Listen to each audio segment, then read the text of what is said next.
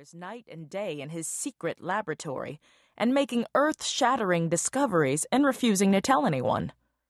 And the story about Newton and the apple? It's true. At least, Isaac Newton said so. Chapter 1 All Alone Grim is a fitting description for Isaac Newton's childhood. It began on Christmas Day, 1642.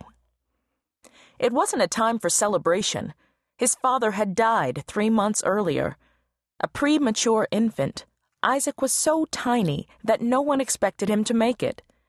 The story is that for the first few days, his mother, Hannah, put him in a little box behind the wood stove to keep him warm. A special pillow fit around his neck to prop up his wobbly head. In the 1600s, women in England often had 12 or more children, usually with only half surviving to adulthood. But little Isaac Newton was a fighter. He lived for a year, then two, then three. That's when his mother deserted him. Hannah married Barnabas Smith, a Church of England clergyman who lived in a nearby village the prosperous 63 year old Reverend Smith would not allow little Isaac in his home. This was actually part of the marriage agreement. So off Hannah went. Little Isaac was left in the care of his elderly grandparents for eight years. Although his mother lived only a mile away, it might as well have been across an ocean.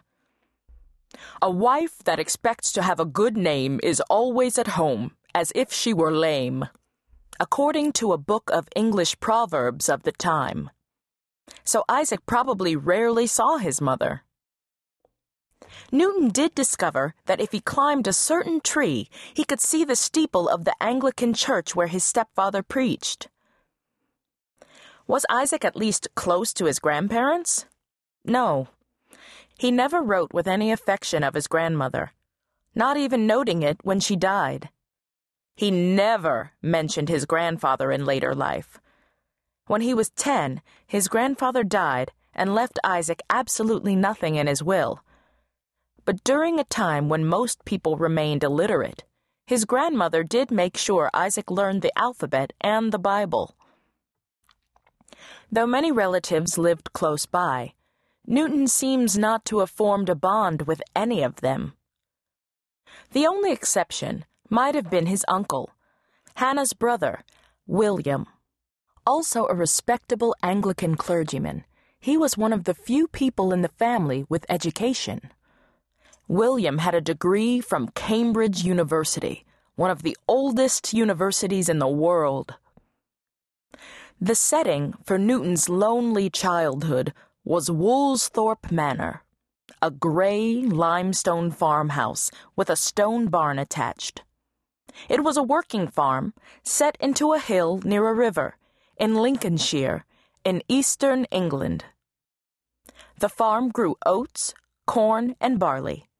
An orchard, home to the world's most famous apple tree, supplied snacks. Fences corralled over 200 sheep and some 40 cattle, considerably more than what neighbors had. Although Isaac's father couldn't read or even sign his own name. Newton's family wasn't poor. They were prospering, not declining. They weren't servants, they had servants. Wool was the major source of income, plus rent from tenants who lived in cottages on the property and worked the land.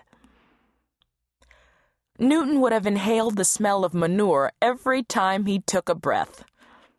The two story house was run down with bare wooden floors. There were few books, no clock, no machines of any kind. The air would have been dusty, especially during sheep shearing time. The house was about a mile from the nearest major road, and it took a long time for any news to reach there. There were no newspapers yet to report all that was happening in London a bursting at the seams city of 400,000 people, 150 miles away.